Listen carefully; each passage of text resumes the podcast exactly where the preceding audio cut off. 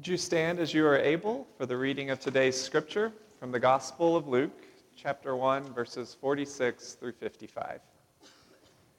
And Mary said, My soul magnifies the Lord, and my spirit rejoices in God my Savior, for he has looked with favor on the lowly state of his servant. Surely from now on all generations will call me blessed. For the mighty one has done great things for me, and holy is his name. Indeed, his mercy is for those who fear him from generation to generation, and he has shown strength with his arm. He has scattered the proud in the imaginations of their hearts. He has brought down the powerful from their thrones and lifted up the lowly. He has filled the hungry with good things and sent the rich away empty. He has come to the aid of his children Israel in remembrance of his mercy, according to the promise he made to our ancestors, to Abraham and his descendants forever. This is the word of God for us, the people of God. Thanks be to God. Please be seated.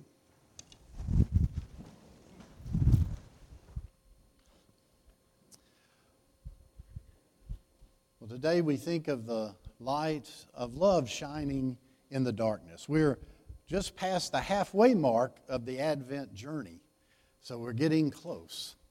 And today we hear about Mary, the powerful story of Mary, and the beautiful words of the Song of Mary that are, are truly a love song to God and to the world. As I was talking with the children, to love something is to be caught up in something and to have it kind of transform our life. And when we talk about things like that, we often use words like finding our passion or finding our calling or finding our destiny. We use words like that, don't we? That's something that makes our life worth living, something that we give ourselves to. And one of the joys of being a pastor is that you know children and you see them grow and you spend time with the youth and they're growing up. And you get to see them sometimes find that love, that passion, that calling in their life. And then what's really cool is that somewhere down the line, your paths cross again and you get to see the adult version of those kids and those young people and see where that passion took them in their life. A few years ago, I was doing a wedding for a young man and his bride, who, and the young man had been a youth in one of my churches. And uh, of course, I remembered him as a knuckle-headed teenage boy in the youth group. And I was so excited that I got the invitation to do this wedding. I'd get to see him, I'd get to meet his uh, bride to be, I'd get to see his family again. I knew there'd be friends there from the youth group, maybe even in the wedding party. So I really looked forward to it and I was not disappointed. It was a great event. And sure enough, the groomsmen, some of the groomsmen were boys that were in that youth group with him. And uh, they're all grown up. And as soon as we arrived at the venue, one of them came up to me very excited. Brother Barry, they called me Brother Barry at this church. Brother Barry, Brother Barry. I said, What? He says, You'll never guess what I'm doing for a living. I said, I never could. What are you? He says, I'm a doctor.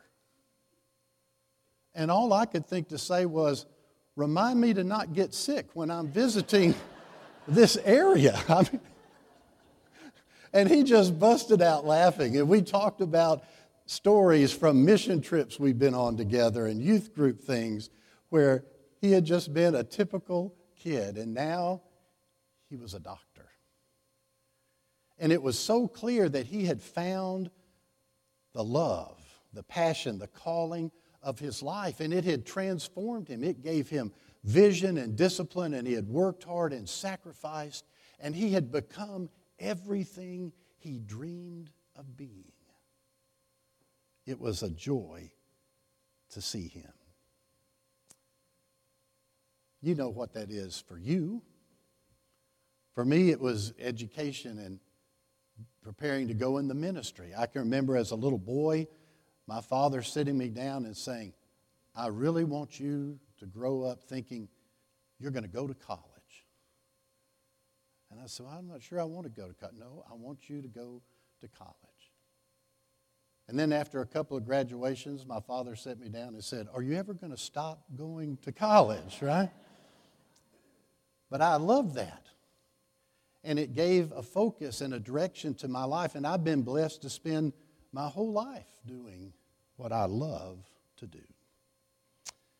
My favorite author, Frederick Buechner, talks about the power of love in our life this way Of all powers, love is the most powerful and the most powerless.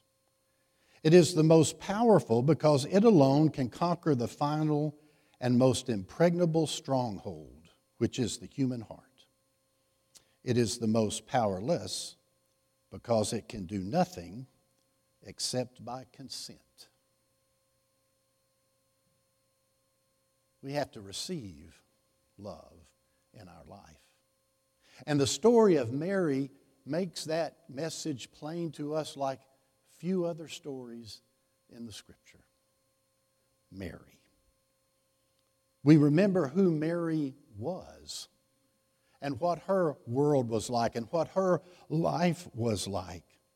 And we see how Mary let God's light of love shine in her life and through her life into the world that is still changing the world today. Mary was a young woman going about her life in her world, a world that didn't give any status to a woman, a world that didn't offer any choices to a woman.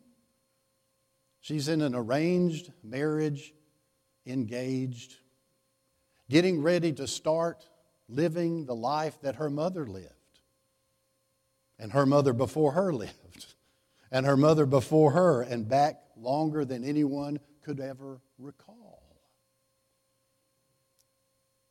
And suddenly, an angel appears. And Mary, like anyone, is frightened and confused, terrified. And the angel says, You're the chosen one. The chosen. You're going to have a son. And that son is going to sit on the throne of David and rule forever. Mary asked a very honest question How can this be? And I don't know about you, but when I read in Luke the story of Mary, I find that the answer the angel gave to Mary is just as terrifying as the first part that she asked for clarification on. How can this be? Oh, the Holy Spirit will come upon you, and you'll have a son and that son will be called God's son. And Mary thinks to herself, no doubt, me? Chosen? Me? From a backwater little village? Have a child that will sit on the throne of David and reign forever? And then the angel says to her, If you want to check this out, go visit Elizabeth. The one that's too old to have a child, she's six months pregnant. And Mary responds in the most astounding way you can imagine to this most unbelievable news, this ridiculous news. Mary says, Here I am, servant of the Lord. Let it be unto me according to your word. She consents to the love of God and says, Yes. And then the words that were read as our scripture today Mary's song. She rejoices in her spirit the Bible says, because God looked on her, lowly Mary, and chose her. She sings of being loved by God, that the mighty God would do something for her, would do something with her. She says that God loves the world so much that God is going to turn the world upside down in this child she will bear. And the proud will be humbled, and the lowly will be lifted up. The hungry will have full stomachs, and the rich will go away empty. Everything in this song is about God's love for Mary and Mary's love for God. And that's what drives her to be able to say yes to the most incredible news she could ever hear. The light of love shines in Mary's life. The light of love shines in God for all of us. And through Mary's faith and obedience, the light of love shines into the darkness through the baby that she would bear on the day we call Christmas. You see, it's the light of love in our lives that can lead us and guide us through the hardest and darkest times of our life.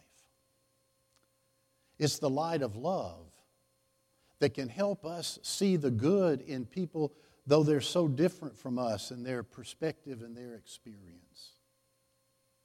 It's the light of love that can help us look at ourselves through the eyes of grace and forgiveness and mercy the way God sees us.